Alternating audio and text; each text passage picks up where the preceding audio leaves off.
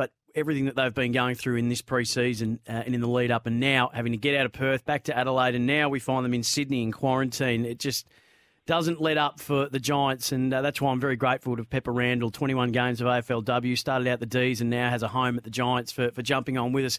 How are you, Pepa? G'day, Sam. How are you, mate? Well, look, I've got no complaints, and I certainly wouldn't be complaining to you given what you guys have been happening. How are you uh, holding up, and where do you find Where do we find you right now? Oh yeah, I'm doing okay. I'm actually just declining calls. I think from New South Wales Health while I'm on the phone to you. So I better oh, get no. later. Oh, no. yeah, I'm sorry. Called me a few times. No, you're right. You're okay.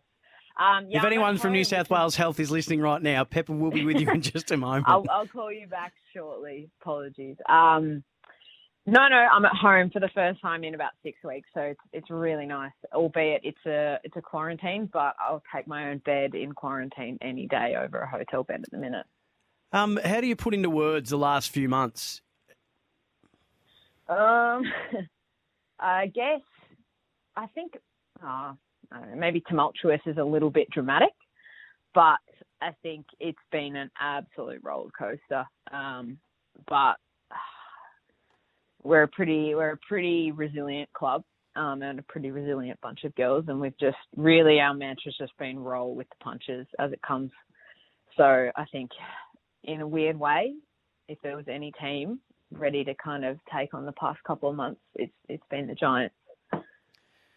Pretty emotional um, and gut wrenching scenes before the game, and every game where every player from both sides, arm in arm, to pay tribute to Jacinda Barclay. Um, really touching moments.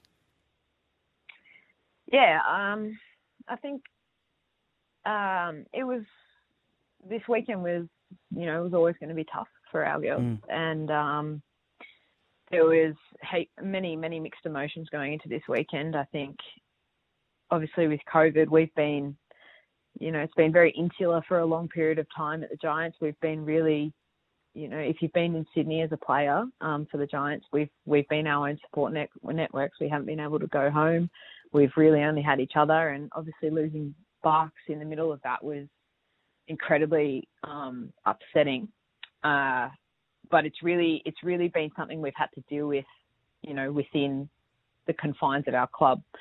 So, in a sense, it was it was really nice to share what we've been going through, and obviously what um, what it felt obviously to lose Jacinda from um, from our team and, and also to you know to experience that with other clubs and other players who've who've known Jacinda for a long time. It was actually I, I mean personally I found it quite um, it felt a bit of a of a weight off my shoulders and it was it was nice to know that you know we weren't alone. We weren't just you know the Giants going through this. And, you know there were many clubs who supported us and many you know all players who supported us as a group. So it was a really tough tough weekend, and I feel like we've been building towards that for a long time. Obviously, you build towards round one, but round one had a really different meaning for us this year.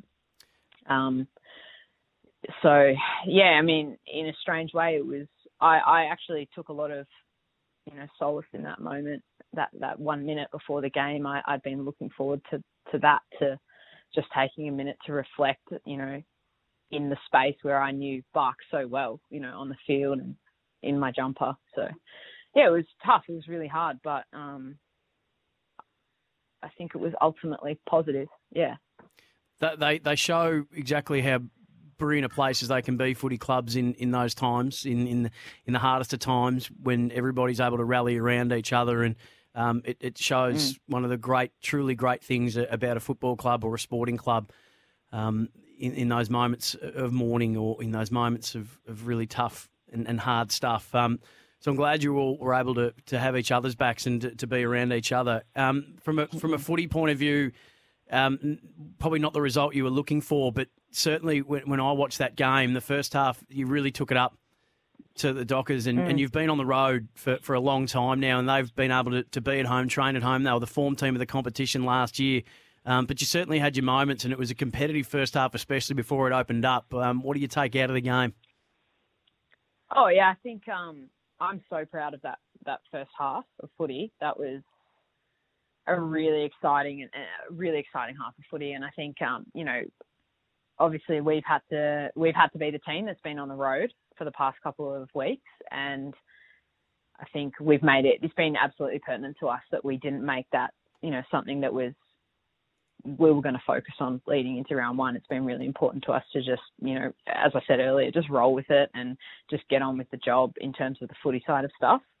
Um, and obviously, there are times when you can't deny that you know you, have travelled between three states in a day, and it's been a pretty crazy time. And there's kids running around trying who haven't slept for you know as many hours as the players, and you're just trying to keep it together. And then you're playing a game. Um, you can't deny that, of course, it's going to have an impact on your game, but it's not something we spend a lot of time focusing on. So I think. Um, I guess I look at that first half as something I'm really proud of, regardless of whatever we've been through in the past couple of months. I would have been proud of that first half if we'd had a, a good preseason, um, you know, a normal preseason, if you will. Uh, and I think going into that game, we probably found there was actually a few, you know, Fremantle's got a very uh, well-known game style at the moment, mm. and I think we we found that um, there's actually some real real possibilities to exploit it to an extent. And I think you know we we executed that at times, but it just unfortunately we didn't execute it the entire game. And you know you can't deny that when they get forward of um, you know forward of halfway, they are an incredibly. I actually just finished watching the game sort of you know since we played just before just before I was on this call. So you, you have to give credit where credit's due. You know the way they work the footy after after halfway, and you know the way their forwards work is just it is you can't deny that they they're really up there at the minute. So I'm really proud of um of the Giants that first half of footy, and I feel really excited coming out of that. You know, I feel like we have a really good base to work off, and yeah, all things considered, I don't feel like really against the odds the past six weeks have had a huge impact. I feel like we were able to execute for solid periods of time, and it's just now getting that that to be a full game kind of thing uh, the last question I've got for you, because I know you've got to speak to New South Wales Health, and you're waiting to find out what happens with your round two game. We know at the moment that game against uh, the Eagles, it was supposed to be at Norwood Oval, has been postponed, and you were like all of us waiting to, to find out what's next. How important is it to have a supportive workplace in and amongst all this? Because we forget sometimes that you guys are still um, semi professional. Yeah. Yeah, I mean, that's been the kind of other side of it that we've been navigating, and you know something that Giants are so good at is making sure that the well-being of the players is you know paramount, and managing you know all the stresses that come with being away from home, being away from partners, being you know you've got pets you're trying to make sure are all cared for, and then obviously you've got work that you need to make sure is not only going to um, support you in leaving, but also going to be there when you get back. yeah um, you know, and, and, back at very short notice. So I'm very, very fortunate that I have a fantastic workplace who are just massive footy fans and they've been amazing and just, you know, allowing me to, you know, up and leave for weeks on end and give them a shout and out. And then, yeah, I'll give a shout out to, you know, Oriole. Oriole, if anyone's looking for a good commercial carpenter, Oriole's where it's at. Um, Nicely done. But yeah, you know, yeah, we can't, you know, there's, it has been something we've had to navigate um, in supporting those girls who, you know, girls who have casual work, who are trying to work through the fact that, you know, we've quite abruptly returned home and it's quite difficult to just find shifts at the drop of a hat. So I think, you know, you do see, obviously, the AFL managed the hub with the men's quite differently. It was just kind of up and leave, get them all into a bubble. Um, whereas with the women's, you need to manage as well the fact that girls have a significant amount of um, commitments at home, whether that be work, family, you know, whatever it be. That can't you can't just go at the drop of a hat.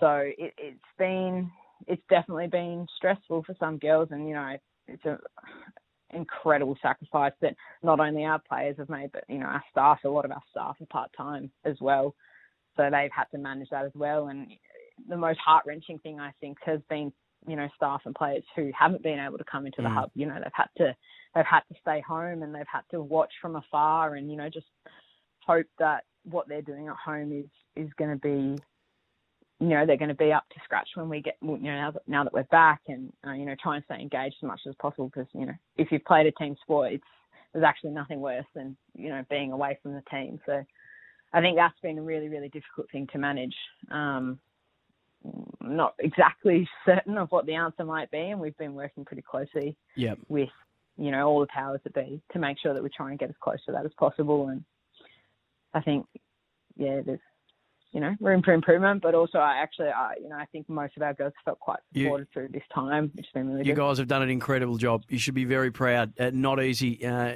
at the best of times, especially when there's all those other factors that you mentioned. I mean, it just gives a whole new element to it. Um, and everyone's very proud of, of, how you guys have gone about it and the way in which you have. Um, thank you so much. You've got to call New South Wales Health back, so I'm going to let you go. hey, good luck when you find out how round two and what round two will be for you. Um, hang in there, guys. Um, keep at it. Um, I'm sure that there'll be some great success for you this year that you can hang your hat on and say that was all worth it. Thanks, mate. Appreciate it.